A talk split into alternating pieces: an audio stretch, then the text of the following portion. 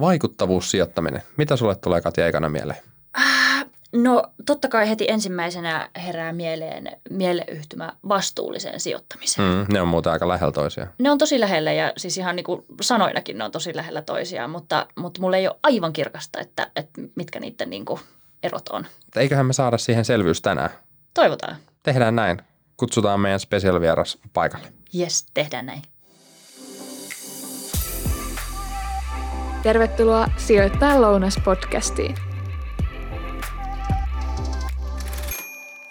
Tänään meillä on vieraana Kaisa Alavuotunki, joka työskentelee FinFundissa vaikuttavuus- ja vastuullisuusjohtajana. Hän on koulutukseltaan ekonomisti ja keskittynyt oikeastaan koko uransa ajan erityisesti kehityskysymyksiin. Kaisa tuli FinFundiin vuonna 2016 ja tätä ennen hän on työskennellyt esimerkiksi tutkijana ja konsulttina – Väitöskirjansa hän teki kehitysrahoituksen vaikuttavuuden mittaamisesta. Me keskitytäänkin tänään vaikuttavuussijoittamiseen ja erityisesti sijoitusten vaikuttavuuden mittaamiseen. Öö, menikö tämä nyt yhtään oikein tämä intro? Mitä no, sanotko? Kyllä, se ihan sinne päin. Suurin piirtein jotain tällaista mä olisin varmaan itse kertonut. No niin, mahtavaa. Oltiin saatu sitten ihan oikeaa infoa etukäteen. Vai just mitä näin, mm. just näin. Hei, lämpimästi tervetuloa munkin puolesta. Äh, lähdetään tykittämään. Avatko heti tähän alkuun meidän kuulijoille, että mitä vaikuttavuussijoittaminen tarkoittaa ja miten se eroaa vastuullisesta sijoittamisesta? Tosi hyvä kysymys ja tämä on hyvin, hyvin eh, usein ensimmäinen kysymys, koska vastuullinen sijoittaminen rupeaa olemaan ihmisille jo jossain määrin tuttua. Toki siinäkin on, on paljon erilaisia äh, harmaan ja valkoisen ja mustan sävyjä, mutta tota, tai vihreä sävyjä varmaan siinä mielessä. mutta, mutta, tota, mutta vaikuttavuussijoittaminen sen lisäksi, että tietysti niin kuin vastuullisuus on siellä ytimessä ja tämmöinen niin kuin riskien mitikointi ja, ja, ja tota, negatiivisten vaikutusten mitikointi – niin vaikuttavuussijoittamisessa keskitytään siihen, että mitä oikeasti sitten kun, ollaan, kun, kun, kun yritys tekee, mitä se tekee ja siihen sijoitetaan tiettyihin asioihin, niin mitä sitten siitä saadaan aikaiseksi? Eli mitä se yrityksen tuote tai palvelu saa mm. aikaiseksi, mitä mahdollisesti sen, se, sen yrityksen ympäröivään yhteiskuntaan jää, jää jälkiä. Ja, ja vaikuttavuussijoittamisessa tietysti se on sijoittamista, eli, eli tuotto-odotukset on olemassa, eli se ei ole mikään tämmöinen niin hyvän tekeväisyyden muoto. Mm. Mutta, mutta siinä oikeastaan tärkeänä on se, että, että, että lähdetään miettimään jo ihan alusta lähtien, kun tehdään sijoitusstrategiaa ja ylipäätään lähdetään originoimaan, minkälaisia sijoituksia valitaan sijoitussalkkuun, niin, niin että ymmärretään tavallaan niiden jo lä, lä, siinä vaiheessa, kun sijoituspäätöstä tehdään, että et, et, minkälaisia vaikutuksia me halutaan saada sillä meidän sijoitusvarallisuudella aikaiseksi ja sitten toisaalta valikoidaan niitä sijoituksia salkkuun sen mukaisesti. Lähdetään katsomaan, että mitkä mittarit me asetetaan näille, näille, näille vaikuttavuustavoitteille ja niitä myös sitten seurataan sen sijoituksen ajan. Ja aika usein siihen liittyy myös tämmöinen niin aktiivinen ote, eli, eli sparrataan yritystä sitten niillä aloilla, mitkä nähdään tärkeiksi sen vaikuttavuuden näkökulmasta. Toi kuulostaa tosi hyvältä. Hmm. Hei, avatkohan se vielä, mikä se olisi mitikointi? Ehkä se ei av- Kyllä, avaudu kaikille kuuntelijoille. Eli, eli usein tietysti niin kuin jokaiseen sijoitukseen ja niin kuin elämään yleensäkin liittyy riskejä. Ja, ja riskit, riskit nähdään tietysti niin kuin tämmöisinä negatiivisina vaikutuksina, hmm. eli, eli todennäköisiä mahdollisuuksia siihen, että, että kaikki ei menekään ihan putkeen. Ja sitten meillä on hirveän tärkeää se, että, että kun puhutaan vaikuttavuudesta, niin puhutaan nimenomaan niistä positiivisista vaikutuksista, koska negatiivisiakin on olemassa. Ja että nähdään, nähdään tavallaan ne kohdat, missä mahdollisesti, mihin mahdollisesti liittyy isoja riskejä. Ne voi olla ympäristöön liittyviä riskejä, ne voi olla sosiaalisiin asioihin liittyviä riskejä. Ähm, ihmisiin tai, tai yhteisöihin liittyviä riskejä ja lähdetään tavallaan pohtimaan, että miten niitä voisi ennaltaehkäistä. Eli mitä mm. toimenpiteitä pitäisi tehdä, että nämä riskit ei toteudu sitten Kyllä. loppupeleissä. Mm. Miten tota, no vastuullinen sijoittaminen, niin kuin totesitkin, niin se on monille jo tuttu termi, mutta miten, miten uusi tämä, tämä vaikuttavuussijoittaminen on niin kuin trendinä? Että onko tämä ollut jo pitkään meillä? No trendinä se on aika uudehko, sanotaan niin kuin puhutaan ehkä semmoisesta kymmenestä vuodesta. Vaikuttavuussijoittamista on tehty kyllä varmaan ikiajat, eli, mm. eli on ollut varmasti tämmöisiä sijoittajia, jotka on pohtineet, että kun mä laitan rahani tuohon, niin sillä on todennäköisesti jotain positiivista vaikutusta yhteiskuntaan tai muihin asioihin. Mutta tämmöisenä niin, kuin, niin sanottuna isona sijoitusmaailman trendinä, niin varmaan se kymmenen vuotta on semmoinen, missä se on niin kuin vähitellen lähtenyt kasvaa ja itse asiassa aika räjähdysmäisesti. Et, et var, luvut vähän vaihtelee, että mikä on vaikuttavuussijoittamista ja mikä ei, mutta puhutaan semmoisesta ehkä yhden tuhannen, kahden tuhannen miljardin varallisuuseristä suurin piirtein, mikä on niin sijoitusomaisuudesta, mikä on vaikuttavuussijoittamisen piirissä, eli aika pienehkö osa vielä globaalista sijoitusvarallisuudesta, 1-2 prosenttia varmaan suurin piirtein. Ja, mutta se on kasvanut valtavasti siitä sanotaan kymmenen vuoden takaa, että, että noin kymmenkertaistunut välillä nämä, tämä kasvuvauhti on ollut, että, että sijoitusvarallisuus on tuplaantunut vuosittain. Se on kova vauhti. Että siinä, on, niin kuin, siinä on selkeästi, puhutaan jo sellaisesta vähän niin kuin jopa mainstreamiin tulleesta trendistä, eli tämmöinen perinteinen sijoittaminen, vaikka se ei kaikki tietenkään vielä läheskään ole vaikuttavuussijoittamista, mm. niin moni sijoittaja jo on lähtenyt pohtimaan sitä, Kyllä. että mitä tämä meille tarkoittaisi, miten me voitaisiin ottaa sijoitusten vaikutukset huomioon ja millä tavalla tätä voitaisiin mitata. Eli se ei ole enää semmoista niin kuin e, joidenkin edelläkävijöiden puuhastelua mm.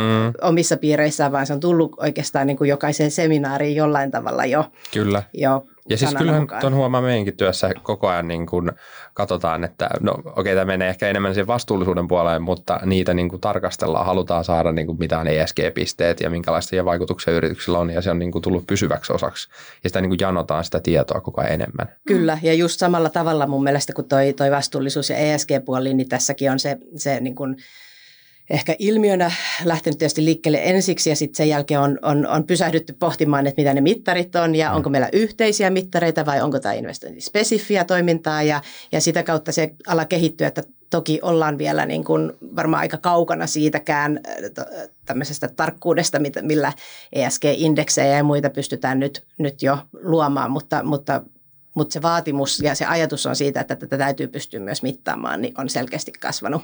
Just näin. Mainitsit äsken kanssa noin mittarit, niin, mutta ennen kuin mennään tarkemmin tota, näiden sijoitusten vaikuttavuuden mittaamiseen, niin kaikki varmasti haluaa kuulla, että kerro meille Kaisa, että mikä sut itse on saanut kiinnostumaan tästä vaikuttavuussijoittamisesta, että miksi just tämä? No se, on, se on jälleen hyvä ja pitkä kysymys. Mulla, no niin. tota, mulla on oikeastaan mun koko tämmöinen aikuisurani tai, tai, tai työurani ajan, niin mua on kiinnostunut just kehitykseen liittyvät kysymykset tosi eri tasoilta. Että, että mä oon siis ekonomistikoulutukseltani ja tietysti tämmöiset makrotaloudelliset asiat ja ylipäätään yhteiskuntaan ja yhteiskuntien kehitykseen liittyvät asiat on ollut, ollut lähellä sydäntä. Ähm, mä oon jonkin verran asunut ja reissa, reissannut kehittyvissä maissa ja nähnyt sen jotenkin sen dynamiikan, että millä tavalla ihmiset toimii ja mikä voisi olla sitten sellaista, niin kuin mitä ihmiset oikeasti haluaa ja tarvitsee. Ja sitten toisaalta, toisaalta ollut, ollut sitten näiden vastuullisuusasioiden kanssa tekemisissä oikeastaan ihan sieltä vuosituhannen alusta parikymmentä vuotta sitten jossain määrin ja nähnyt sen skenen nousua. Ja kaikki tämä oikeastaan sitten on, ja sitten toisaalta mun oma koulutustausta ja, ja sitten niin väitöskirjakin käsitteli niin kuin vaikuttavuutta ja sen mittaamista ja usein nämä asiat on tosi hähmäsiä mm. ja mua kiehtoo kaikki semmoinen hähmäinen, että miten siitä saadaan vähän systemaattisempaa ja, ja, ja selkeämpää ja ehkä Joo. sillä tavalla myöskin sulateltavampaa, koska niin kuin kaikki semmoinen epämääräinen on vaikea sitten ehkä skaalata. Niin, niin tämä kaikki kun tuli, on, tuli, tuli, on, tuli, tuli sitten tuossa kymmenen vuotta sitten oikeastaan yhteen ja ruvettiin puhumaan vaikuttavuussijoittamisesta, niin itselleni se oli semmoinen niin kuin hieno ehkä aha-elämys, että, että, että tässä yhdistyy niin moni asia, että, että on se, että ollaan niin kuin ollaan tämmöisten isojen kysymysten äärellä, että mitkä on mm. niitä globaaleja tai lokaaleja isoja tarpeita, haasteita, mihin pitäisi pystyä vastaamaan. Miten niitä rahoitetaan, mistä mm. se raha tulee. Meillä on tietysti erilaisia rahoituskanavia. Meillä on Suomessa valtio ja, ja, tota, ja, ja sitten on kolmas sektori ja, ja sitten tietysti y, y, y, yksityinen sektori. Mutta sitten monessa maassa esimerkiksi valtiopuolen turvaverkot ja, ja tämmöinen niin kuin dynamiikka puuttuu kokonaan. Et, et mikä olisi se semmoinen niin kuin mahdollisimman skaalattava ja dynaaminen tapa mm. rahoittaa kehitystä. Ja siinä tulee tavallaan tämä yksityinen sektori mukaan. E, eli jos me pystytään valjastamaan yksityisen sektorin dynamiikka ja rahoituksen dynamiikka ratkaisemaan edes osaa niistä ongelmista mitä, tai haasteista tai tarpeista, mitä meillä on, niin, niin silloin valtava tämmöinen niin kuin skaalautuva vaikutus. Ja se, se mua kiehtoo tässä tosi paljon. No niin. Ja sitten taas siihen liittyy sitten tämä, että, että jotta me pystytään tekemään se, niin meidän pitää tehdä tästä niin kuin mahdollisimman käsiteltävää ja konkreettista. Kyllä. Mm. Ja, ja siinä, siinä mä niin kuin koen, että mä oon niin kuin hyvässä paikassa, että pääsee rakentamaan, rakentamaan tätä, tätä kenttää eteenpäin. Just Kyllä. näin. Pakko kysyä tähän väliin, varmaan moni kuulijakin saattaa pohtia, että kun sä oot tosiaan FinFundilla töissä ja te teette sitä vaikuttavuussijoittamista siellä, niin äh, miksi FinFund sijoittaa nimenomaan sinne kehittyville markkinoille? Sitähän voi toki tehdä muuallakin. Sitä, joo, ehd- ehdottomasti ja se täytyy aina muistaa mainita, koska meillä tietysti meidän markkinat on siellä, tai meidän kohdemarkkinat on siellä kehittyvillä markkinoilla. Me ollaan, äh, meillä on ihan siis meidän mandaatissa tietysti niin kuin olla, olla mukana lähtökohtaisesti siinä niin kuin kehittyvien markkinoiden taloudellisessa ja sosiaalisessa kehityksessä. Mm. se on se meidän niin kuin ydinosaaminen on ollut 40 vuotta, yli 40 vuotta ja, ja se, se, sit, sitä, me, sitä me tehdään, että se hyvin vahvasti lähtee siitä, että siellä kuitenkin, jos ajatellaan vaikka YK on kestävän kehityksen tavoitteita, niin, niin, niin isoimmat haasteet ja ongelmat tällä hetkellä löytyy kehittyviltä markkinoilta ja toisaalta isoin rahoitusvaje löytyy sieltä myöskin. Mm. Niin sit me ollaan niin kuin tavallaan selkeästi tarpeellinen siinä kentässä ja, ja, ja siellä tietysti pysytään, koska työ ei lopu ihan heti kesken. Mutta se on ehdottomasti totta, että vaikuttavuussijoittaminen ei itsessään tarkoita tietenkään kehittyville markkinoille pelkästään sijoittamista. Että Mm. sitä, näin. ja pääosa varmaan tästä niin kuin tämän hetken sijoitusvarallisuudesta, mikä suuntautuu vaikuttavuussijoittamiseen, niin onkin itse asiassa kehittyvillä mm. tai ke, kehittyneillä markkinoilla, eli täällä länsimaissa. Kyllä. Sä mainitsit tuossa äh, alussa just sitä, että tota, tästä sijoitusprosessista ja miten niin kuin ehkä ylätasolla, että mm. miten niitä valitaan. Niin haluatko avata vielä niin kuin tarkemmin, että mitkä on ne kriteerit ja miten te suodatatte täältä kehittyviltä markkinoilta näitä yrityksiä ja miten niin kuin sitten jotkut niistä valikoituu sijoituskohteeksi? Joo, se, on tota, se onkin melkoinen suodatusprosessi, että meille tulee vuosittain on tuommoinen 500 plus miinus aihiota, erilaista ideaa. Eli, eli ne usein tulee siis meille, että me ei rakenneta, me ei olla niin projektin kehittäjiä, vaan, vaan, vaan yritykset, olemassa olevat yritykset tai tai sellaiseksi haluavat, niin, tota, niin ottaa meihin yhteyttä. Ja näistä 500 sitten suurin piirtein sata jää jäljelle sitten sellaiseen niin kuin, äm, vähän tarkempaan tarkasteluun. Eli, mm. eli siellä ensimmäiset karsiutuu jo ihan sen takia, että ei nähdä taloudellista kannattavuutta tai, tai, he, tai ne liittyy johonkin tämmöiseen meidän, äm, meillä on tämmöisiä poissulkemiskriteereitä, eli, eli on semmoisilla alalla, mitkä nähdään jo lähtökohtaisesti ää, negatiivisiksi. Kyllä. Ja, ja tota, sitten näitä sataa katsotaan sitten vähän tarkemmin ja sieltä lähdetään sitten harkoimaan. Meillä on pääsektorit, niitä on viisi pääsektoria, jotka, joissa me nähdään, että, että yksityisellä sektori, yksityisillä yrityksillä on selkeä niin kuin mahdollisuus vaikuttaa. Mm. Ja, ja näitä on siis ihan siis digitaalisista infrasta maatalouteen, metsätalouteen ja, ja tota, rahoituslaitoksiin. Ja mikäs jäi vielä jäljelle? Tietysti uusiutuva energia, mm. Kyllä. niin, tota, niin, niin näille on kuvattu sit sellaiset muutosteoriat, eli, eli mitä potentiaalisesti niin kun, ö, yritys, mihin asioihin meidän investoinneilla näillä sektoreilla pystyttäisiin vaikuttamaan, jotka on tämmöisiä niin kuin selkeästi haasteita esimerkiksi tai puutteita mm. eri markkinoilla. Ja sitten näitä muutosteorioita vastaan tätä, tätä meille jäljelle jäänyttä joukkoa sitten peilataan että, että, et, ja pisteytetään, että, että mikä on potentiaalisesti tämmöinen niin korkean vaikutuksen hanke ja mikä on sitten kohtalaisen tai matalan vaikuttavuuden hanke. Ja, ja sitä kautta sitten lähdetään, siitä valikoituu sitten tarkempaan tutkimukseen semmoinen 50 hanketta ja, ja siellä sitten koko investointiprosessin läpi menee, menee oikeastaan, me, meillä on kolme pilaria, eli tämä kannattavuus, eli ihan taloudellinen mm. kannattavuus Kyllä. ja tuotto-odotukset, sitten on vastuullisuuskäytännöt ja niiden, niiden mahdolliset puutokset ja sitten on tämä vaikuttavuus, eli millä tasolla ja miten, miten se yritys vastaa mihinkin asiaan. Ja ihan konkreettisesti, jos ajattelee, niin, niin kun meille tulee yksittäinen aihe, niin, niin ensimmäiseksi tietysti tarkastellaan sitä, mikä se on se bisnesmalli, mihin, mm. mihin se vastaa. Että on, jos se on ruoantuotantoa, niin, niin pohditaan, että kenelle se on, se on ruoantuotantoa ja, ja, ja kuka siitä hyötyy siitä bisneksestä ja mikä sen maan tilanne on. Ja onko, onko siellä niin kuin tavallaan tarve vaikka proteiinille tai, tai, tai, tai muulle elintarvikkeelle. Tai se voi olla ruoantuotantoa vientiin, jolloin se vahvistaa vaikka maan, maan, maan tota, vaihtotasetta. Että selkeästi semmoisia isompia kokonaisuuksia käytte eri kulmia läpi ja, ja katsotte, että mikä on sitten se oikea ja että silloin just se tarkoitus Kyllä. löytyy. Kyllä, ja siinä pitää nimenomaisesti olla niin, että nämä kaikki kolme pilaria on jollain tasolla ää, vahvoja. Mm. Että, että on hyvin vaikea nähdä, että meillä olisi hyvä vaikuttavuuskeissi ja vastuullisuuskeissi, mutta se olisi taloudellisesti mm. ihan kuralla, koska, koska sitten taas se koko kannattavuuspuoli liittyy siihen, että näillä vaikutuksilla on pitkäaikainen mahdollisuus jatkua myöskin meidän sijoituksen jälkeen ja toisaalta skaalautua. Kyllä. Joo. Eli Katja, jos ajatellaan näin niin foodisterveen, niin sieltä tulee ne 500 syöttöä ja osa syötöistä menee ihan ohi ja osa blokkaantuu puolustajat ottaa ja mm-hmm. osa sitten tulee perille, jotka on sitten mahdollisia ja niistä sitten pieni osa menee vielä maaliin ja niihin menee ne sijoitukset sitten. Hieno analogia. Hyvin konkretisoitu. Hei, mulla tuli tuli mieleen tota, tarkentava kysymys, että onko sitten tosiaan nämä kohteet tai yritykset, mihin te lähdette sitten mukaan, niin onko ne nimenomaan niin kuin sitten siellä kehittyvissä maissa perustettu vai voiko vaikka joku kotimainen, esimerkiksi vaikka Wärtsilä, niin jos heillä on joku, joku hanke, jonka he, he pistää pystyyn siellä kehittyvissä maissa, niin tota, lähettekö te tämmöisiinkin sitten mukaan? Joo, että me, me ollaan tosissaan, niin meillä on vahva halu ja tahtotila olla mukana myös suomalaisten mm. yritysten yritysten investoinneissa kehittyviin maihin, että se meidän oikeastaan se pää ajatus on se, että se sijoitus menee sinne paikalliseen mm. investointiin, eli, eli me ei sijoitettaisi Wärtsilän tehtaisiin muualla kuin meidän, meidän tota, tai vai Wärtsilän koneisiin muualla kuin meidän täällä alueella. Usein me, meillä, vaikka, vaikka suomalaisen yhtiön kanssa, niin meillä on, voi olla tilanne, että joko me lähdetään, niin, niin kuin he tekevät investoinnin, me lähdetään siihen, siihen kumppaniksi mukaan.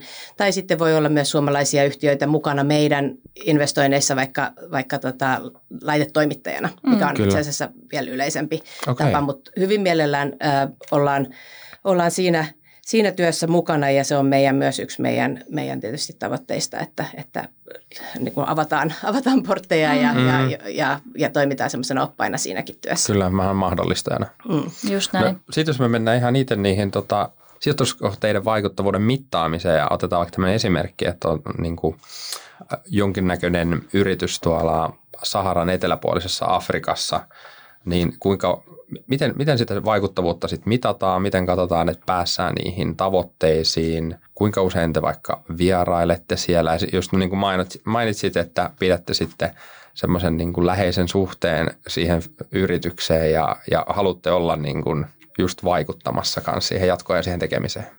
Joo, eli, eli tässä meillä on, no meillä on vähän kahden, kahden tyyppisiä mittareita, eli, eli meillä on tämmöisiä portfoliotason mittareita, eli jotka usein ohjaa sit sitä, että mihin tai mitä, minkä tyyppisiä hankkeita me halutaan, että ne liittyy usein vaikka ilmastoon, vaikka CO2-päästöihin tai tämän tyyppisiä. Eli, eli meillä on vaikka tällä hetkinen meidän sijoitusportfolio on netto-negatiivinen, hiilinetto-negatiivinen ja sellaisena halutaan, että se pysyy, joka sitten vähän rajoittaa sitä, että minkä tyyppisiä hankkeita me halutaan tehdä siellä hiiliintensiivisyyspuolella, eli, eli tosi saastuttavia hankkeita ei haluta tehdä, tai sitten, tai sitten tehdään esimerkiksi metsää paljon, mikä sitten sitoo, sitoo, sitoo hiilidioksidia.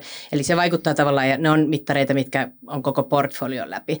Mutta sitten oikeastaan ne niin kun, ä, tärkeät ohjaavat mittarit löytyy sitten sieltä yhtiötasolta. Mm. Eli, eli lähdetään siinä vaiheessa, kun tehdään tämmöistä due diligence-prosessia, joka kestää meillä kuukaudesta kahteen vuoteen riippuen vähän. Oho. Ei nyt ehkä ihan kahta vuotta, mutta, mutta kuukaudesta puoleen vuoteen suunnilleen se, se prosessi.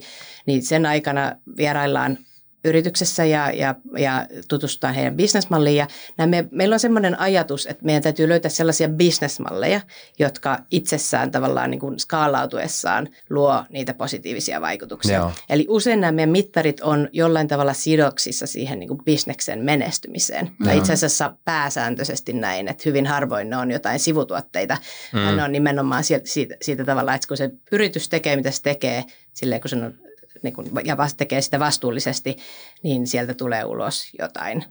Jep. Ja eikö se niin vaikuttavuussijoittamisessahan on, että se, vaikut, että se niin kuin vastuullisen vaikuttaminen on sen bisneksen ydintä. Just näin. Että se ei ole just mikään sivutuote, näin. vaan siihen se keskittyy. Se on just se tosi tärkeä ajat, ajatus, että se ei voi olla joku tämmöinen niin CSR-projekti tai muu tämmöinen mm. niin kuin, äh, sivujuonne. Mm. Et totta kai ne voi olla hyviä asioita ja me ei niin kuin sanota sitä, että jos rakentaa koulun ja, ja palkkaa opettajat johonkin paikalliseen kylään, niin, niin se on niin kuin hieno juttu ja sillä on itsessään vaikuttavuutta, mutta se ei ole se syy, miksi me lähettäisiin firman, firman, firmaa sijoittamaan, vaan se firman täytyy olla, olla tavallaan niin kuin tekemässä jotain sellaista, milloin hyötyä.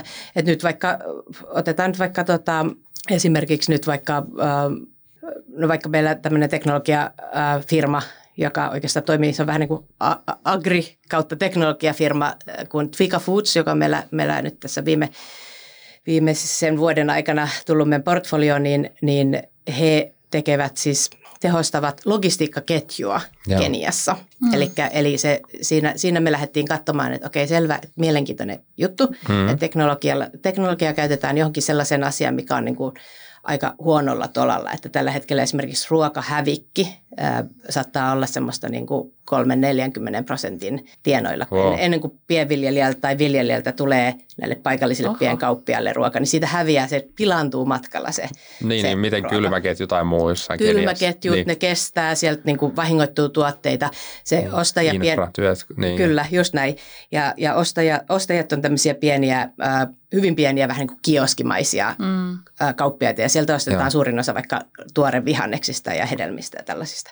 Niin, niin tästä, täällähän on niin kuin paljon tavalla, se mihin tämä vaikuttaa on tietysti se, että, että, että ruoka menee hukkaan. Se on mm. niin kuin lähtökohtaisesti tietysti huono juttu. Hinnat on korkeita, koska mm. siitä tietysti se lopputuote, joka sitten päätyy kauppoihin, niin sillä täytyy kattaa sitten se koko pilantunut osuus myöskin. Kyllä. Ja, ja sitten, sitten usein nämä pienkauppiaat, jotka sitten ostaa ne tuotteet, niin joutuu matkustaa aika pitkälle ää, hakemaan niitä päivän tai parin päivän tai viikon tuotteita ja siihen tuhrautuu aikaa. Ja Joten kyllähän hekin hyötyy sit, jos se hinta on matalampi, jos tuotetta on tarjolla enemmän. Juuri näin. Ja sitten ylipäätään se tuotteen saa, saamisvarmuus, että pystyy tavallaan sitten, niin kuin, ö, pystyy sitten suunnittelemaan sitä. Tämä on se kauppian pää. Sitten tietysti ostajalle heijastuu korkeina hintoina, huono, huonolaatuisina tuotteina kuluttajille ihan kaupunki, kaupunki ihmiselle tai, tai, tota, tai perheille. Ja sitten toisessa päässä sitten taas on, on kasa viljelijöitä, jotka myy niitä tuotteita ja heillä tavallaan se, niin kun puhutaan tämmöisestä pääsystä markkinoille, on usein aika heikko. Eli, eli ei välttämättä just kun ei ole osa mitään isoa logistiikkaketjua tai muuta, niin ei välttämättä ole ihan varma, että saako sen tuotteen myydyksi, jos sitä kasvattaa ja mihin hintaan. Ja hinnat vaihtelee aika, aika rajusti, mm. joten sitten tämmöiset pitkän tähtäimen investoinnit voi olla vaikeita.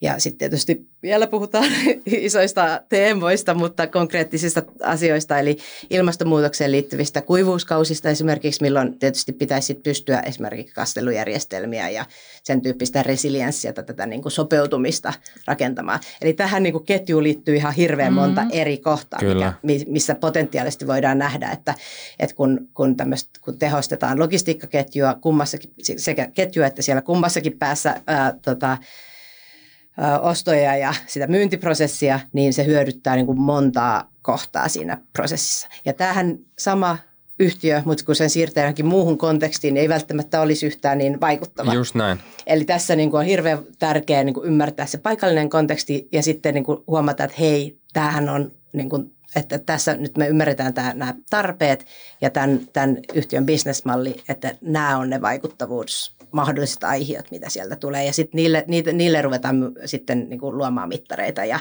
Just seurantaa. Näin. Pakko kysyä vielä tähän väliin, että kun kysyn siitä, että kuinka usein vaikka käytte siellä yrityksessä näin, niin kuinka hyvin te saatte tietoa etänä? Jos ajattelee, että ette ole vielä vierailu siinä yrityksessä, niin esimerkiksi tämä, joka on, oli kenialainen mm. firma, niin kuinka hyvin löytyy edes tietoa, että jos mietitään, että tässä on kuitenkin itse- kehitysmaita. Et, Itse yrityksestä. niin, niin, se, että te pystytte tekemään sen päätöksen, että teettekö sen sijoituksen vai ette esimerkiksi, tai että kuinka pitkälle tässä sijoitusprosessissa se pääsee.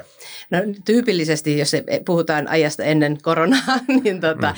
niin me ehdottomasti joka ikisessä firmassa käydään paikalla ja, Mhm. ja käydään Kyllä. läpi sitä myöskin heidän, heidän bisnesmallia ja, ja usein viera, tässä tapauksessa esimerkiksi vierailtaisiin näillä, näillä farmeilla ja, ja, ja, tota, ja yrityksen pääkonttoreilla ja ostajilla ja tehtäisiin siitä tavallaan niin kuin ymmärrystä siitä, että mitä, mitä tapahtuu. Tämä itse asiassa DD osittain tehtiin, itse asiassa suurimmaksi osaksi tehtiin online, koska ei, Joo. ei päästy matkustamaan. Mm. Ja, mutta, Mutta mutta onko se sellainen yleinen tapa, että se löytyy kuitenkin online ne tiedot vai et? No, me, siis me, me keskustellaan sitten näiden yhtiön edustajien kanssa Joo. hyvinkin tiiviisti sitten niin kuin päivätolkulla tolkulla näistä ja, ja he, he ovat kyllä ihan, ihan tota, tota, modernin tietotekniikan piirissä, että, että silleen pääsee. Ja sitten me ollaan käytetty nyt korona-aikana paljon ka- paikallisia konsultteja, eli sitten joku muu Joo. meidän puolesta vierailee. Että, että kyllä meillä se on aika tärkeä ihan luottamuksen rakentamisen kannalta ja tämmöisen niin kuin oman, oman riski, riskin välttämisen kannalta, mm. niin tärkeä sekä bisnesmallin toimivuuden varmistaminen, että sitten tämä vastuullisuusketjun tai vastuullisuus, eri vastuullisuuden osa-alueiden varmistaminen tässä vaiheessa. Sitten tähän, kun me ymmärretään se bisnesmalli, niin sitten meillä tietysti täytyy olla niin kuin hirveä läjä ymmärrystä siitä kontekstista. Ja Mm. si- siinä meillä taas on sitten ihmisiä, joilla on vahva osaaminen just nimenomaan kehittyvien markkinoiden ää, niin kuin dynamiikasta, kontekstista ja kaikesta tästä niin kuin, ää, niin kuin, ää, kestävään kehitykseen liittyvistä asioista. Mm, Kyllä, just, just näin. näin. No nyt me ollaan puhuttu vähän tästä prosessista ja vähän niistä tavoitteista, mitä näille, näille tota kohteille asetetaan, mutta mitä jos käy niin, että vaikkapa tämä esimerkkikeissi, tämä Twiga, mistä mm. oli puhetta, niin mitä jos käy niin huonosti, että se ei sitten saavuta niitä sille määriteltyjä vaikuttavuustavoitteita, niin mitä sitten tapahtuu?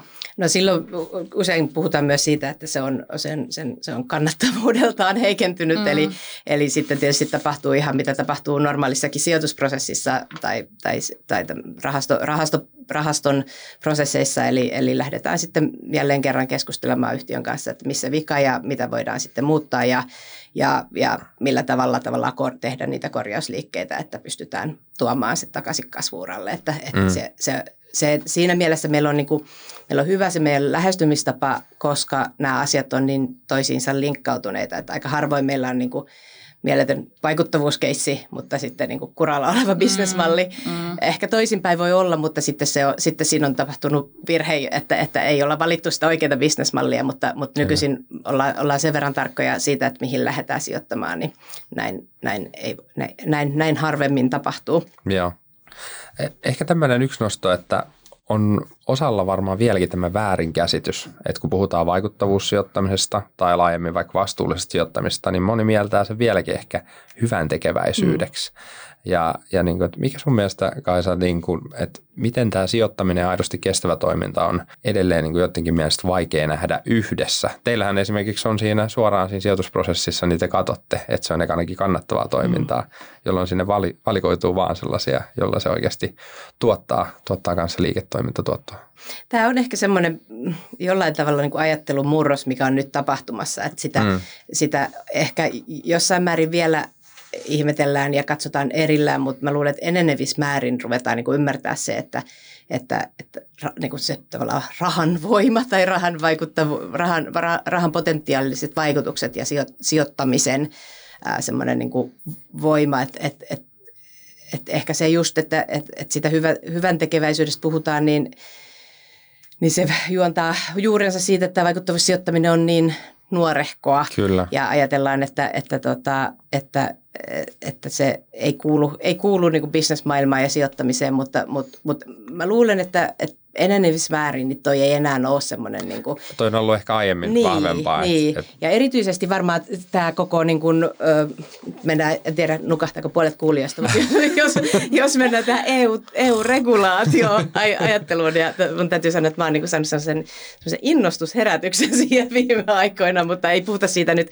yksityiskohtaisesti, mutta, mutta tavallaan ehkä se, se, mitä se on tuonut myöskin niin kuin sijoittajille ja ihan tosi perinteisille sijoittajille ja yhtiöille myöskin, perinteisille yhtiöille, niin tuonut semmoista näkyvyyttä, että, että, että, että tavallaan niin kuin, äh, ihan äh, niin kuin siitä, että, että, että, että ihan tavallaan niin kuin tavallisi, tavallinenkin toiminta voi olla tosi vaikuttavaa mm. ja ehkä, ehkä sitä, että nyt tietysti EUn niin kuin nykyinen tavallaan säätely paljon kohdistuu tähän vihreään eli, eli niin tai ympäristöpuolen asioihin ja ilmaston kannalta kestäviin ratkaisuihin, niin, niin tavallaan erityisesti tämä ilmastonmuutos ja sen, siihen vaikuttavat asiat mm. ja se ymmärrys, että esimerkiksi erilaiset uudet teknologiat, uudet prosessit, teknologiset inno, innovaatiot, myös kaupalliset innovaatiot, niin ne voi tuoda tavallaan niin kuin aika voimallisia asioita ja niin kuin muutos voi toimia muutosvoimina yhte, yhteiskunnissa. Mä luulen, että tämä koko niin kuin, niin sieltä löytyy Ajo, niin. niin kuin ratkaisuja ongelmia ja se syrjäyttää näin. sitä vanhaa niin. saastuttavaa jotain teollisuutta tai Just muuta. näin ja on nähty, että nimenomaan yksityisillä yrityksillä on ollut aika iso tai siis valtava merkitys Kyllä. siinä, että ollaan tehty vaikka vihreitä siirtymää. Mm. Ja se niin kuin jollain tasolla on niin kuin pystynyt ehkä todistaa sen keissin, että se ei ole, niin kuin, se ei ole sen, kaiken ei tarvitse olla niin kuin julkisella raho, rahoilla tehtäviä tai, tai kansalaisjärjestöjen rahoilla tehtävillä. Niillä on oma roolinsa, mm. tosi tärkeitä rooleja ja kaikkea ei pysty ratkaisemaan niin yhdellä rahoitustyypillä, mutta mut mä luulen, että tämä ajattelumalli niin kuin vähitellen ehkä, ehkä, ehkä tota, ähm, murentuu, etteikö näistä voisi puhua yhdessä. Kyllä. Mm. Mutta ymmärrän sen ihan hyvin, että siinä niin kun puhutaan tuotosta, niin tuotto on tuotto. Ja, Mm. ja, ja sitten taas me, meillä on niin kuin hyvin vahvasti ajatellaan niin, että se tuotto täytyy olla siellä, koska, koska sitten taas jos ajattelee meidän rooli, meillä on oma portfolio ja oma, oma, oma sijoitussalkku, mitä me te, mi, mi, millä me toimitaan, mutta sehän ei riitä. Et Mm. Meidän rooli on myöskin se, että me pystytään avaamaan niitä kanavia Mm. sille niin kuin valtavalle muulle määrälle yksityistä rahaa, Joo. mikä voisi tulla mukaan. Ja jos ei ne sijoitukset ole tuottavia, niin, niin ihan turha unelmoida siitä skaalasta myöskään. Just Joo, eikä se yksityinen rahakaan halua tulla sinne. jos Ei, ole nimenomaan. tuottavia. Ei, se on just näin, että, että ilman sitä niin, niin, niin on vaikea ajatella, että tämä, tämä vaikuttavuussijoittaminen mainstreamautuu tai tulee semmoiseksi valtavirraksi. Näinpä. Joo, hei, faktahan on se, että vielä tänä päivänä ää, tämmöisiä vaikuttavuus, vaikuttavuussijoittamisen vaihtoehtoja on paljon enemmän tarjolla ammattisijoittajille versus yksityissijoittajille, niin miten sä näet, että, että onkohan niin molemmat sekä, sekä yksityissijoittajat että ammattisijoittajat niin kiinnostuneita tästä teemasta ja, ja mihin tämä, tämä tulevaisuus meidät todennäköisesti vie? Ky- kyllä sanotaan niin harva se hetki, kun näistä asioista keskustelee, niin, niin se kysymys niin kuin meillekin päin on se, että miten, niin kuin, miten yksilö tai yksityinen sijoittaja pääsisi tähän Mm. mukaan.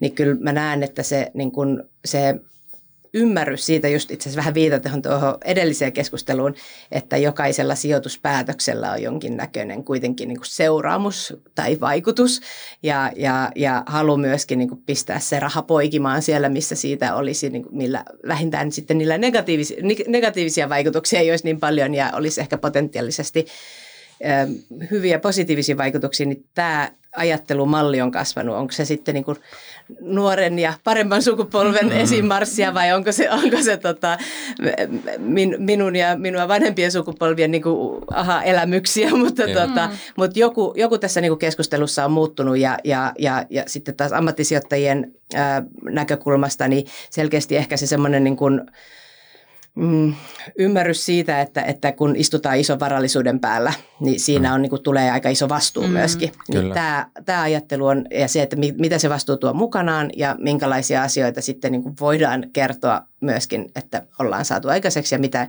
aktiivisesti on lähdetty tekemään, niin, niin kyllä tämä, niin kuin, en mä usko, että se, niin kuin, tämä trendi ei lopu tähän, että se ehkä voi hakea uusia muotoja mm. ja, ja, ja tavallaan niin kuin, varmaan silleen valtavirtaistuu, että, että vaikuttavuudesta ehkä tullaan puhumaan vähän, en tiedä niin kuin, onko, onko kevyemmin väärä sana, mutta tie, tavallaan, että siinä täytyy niin kuin myöskin olla sitten ehkä sijoittaja varuillaan, että, että, että onko se niin kuin päälle liimattua vai oikeasti siellä prosesseihin sidottua. Just, Just näin. Tässä kun nämä, nämä lisääntyy ja toivon mukaankin tulee enemmän vaikuttavuus ja vastuullisuuden äh, sijoittamisen rahastoja, niin ehkä se semmoinen vertailu just yksityissijoittajille, että miten, miten sä pystyt niin kuin vertailemaan omenoita ja päädynöitä tai, tai mm. silleen, että okei, nythän mainitsit tuosta taksonomiasta ja, ja tota, rahastoillahan on nämä SFDR-luokitukset on artikla 8 tai artikla 9 mukaisia ja 8 oli tämä vastuullisen sijoittamisen ja 9 oli sitten se tummemman vihreä lehti ja vaikuttavuussijoittamista. Mutta tavallaan jos mietitään, mennään näiden kasin ja ysin sisään ja siellä se sisäinen vertailu, niin kuinka hyviä työkaluja tähän löytyy ja onko niin kuin mahdollista jotenkin mitata sitä tai päästä niin kuin vertailla siellä, että hei, nämä on saanut niin kuin saman statuksen, mutta onko, onko nämä yhtä vaikuttavia vai, vai miten mä löydän niin kuin paremmuuden näistä? Onko tähän vielä ratkaisua vai onko se sellainen, joka on kanssa tulossa? Voi mun niin tekisi mieli olla sellaisessa tilanteessa, että mä voisin sanoa, että on tähän ratkaisu, niin. mutta, mutta kyllä se valitettavasti taitaa olla vielä, vielä semmoinen kehittyvä kenttä. Että et tämä on tietysti jo iso askel, mm. just nämä artikla 8 ja 9, jossa joudutaan istumaan alas ja pohtimaan, että mitä tämä tarkoittaa meidän vaikka rahastolle tai, tai mi, mihin me sitoudutaan tässä, tässä mitkä, mitä nämä do no harm, do no significant harm ajatukset merkitsee meille ja, ja mihin meidän rahastolla on tarkoitus vaikuttaa. Ja sehän on niin kuin vaikuttavuussijoittamisen se ydin itse asiassa, että, että, että sijoittaja pysähtyy ennen kuin se lähtee tekemään sijoituksia ja, mm. ja sijoitus, sijoitusstrategiaansa tai investointistrategiansa, niin pohtii, että mihin mä haluan vaikuttaa. Ja Kyllä. se, se, se tulee niin kuin jossain määrin mun mielestä hienosti tämän, tämän luokittelun kautta nyt. Toki se, että sitten pystyttäisiin vertaamaan rahastoja toisiinsa, niin siihenkin on toki niin kuin olemassa jo, jo jonkinnäköisiä mallinnuksia ja, ja erilaisia välineitä, mitkä on tosi tervetulleita, mm. mutta ehkä ihan semmoista niin kuin vielä viisasten kiveä ei ole, ei ole löytynyt, eikä ehkä välttämättä täysin tule löytymäänkään. Koska, Niin tuossa on vaikea mm. se, että niin kuin jos rahastot tai ne, niiden alla olevat yhtiöt, niin sijoittaa niin eri toimialoihin ja siellä on erityyppisiä ratkaisuja mm. ja siellä on just aina tämä paikallisuus ja muu, niin miten sitten lähdet eri alueiden yritysten ratkaisuja vertaamaan keskenään, niin sitten on ehkä no, tää haastava on, pisteyttää. Tämä on, on iso haaste ja sen takia mä ehkä silleen niin kuin on vähän sitä mieltä, että, että, että, että nyt ihan ensimmäisenä on tosi tärkeää, että me pistetään tavallaan niin kuin se prosessit uskottavasti kuntoon. Eli on olemassa tämmöisiä niin kuin vaikuttavuussijoittamisen periaatteita, hmm. jotka, jotka tota, Äh, esimerkiksi tämmöinen kansainvälinen periaatekehikko, mm. Operating Principles for, for Impact Management, joka, joka tavallaan määrittelee sen, että mitä sulla pitää olla siellä prosessissa, kun sä lähdet liikkeelle. Ja siinä on kahdeksan tavallaan steppiä, että pitää olla ne, ne strategiset tavoitteet ja niitä sitten sinne prosesseihin viedä ja näitä riskejä ennakoitu ja, ja, tota, ja ja pyritty ehkä ennaltaehkäisemään ja sitten mittaukseen liittyvät asiat ja miten sitten opitaan niistä investoinnista ja niin poispäin. Et siinä on tavallaan niin tosi hyvä prosessikehikko kenelle tahansa sekä pitkällä olevalle vaikuttavuussijoittajille että aloittelevalle. Ja tämän tyyppiset, musta niin kuin nämä on tärkeää niin kuin tuoda nyt mark, niin kuin tälle tälle alalle mm. ja, ja, ja pyrkiä siihen niin kuin yhteisiin pelisääntöihin ja sen luomiseen ennen kuin me lähdetään niin kuin tekemään sitä, että okei, no, no verrataanko just omenoita ja päärynöitä mm. ja kumpi on parempi. Että me enemmän sitä niin kuin läpinäkyvyyttä prosesseihin Kyllä. ja tavoitteisiin mm. ja tietysti sitten niihin mittareihin, niin se on musta niin kuin tämän alan kannalta tosi tosi tärkeää.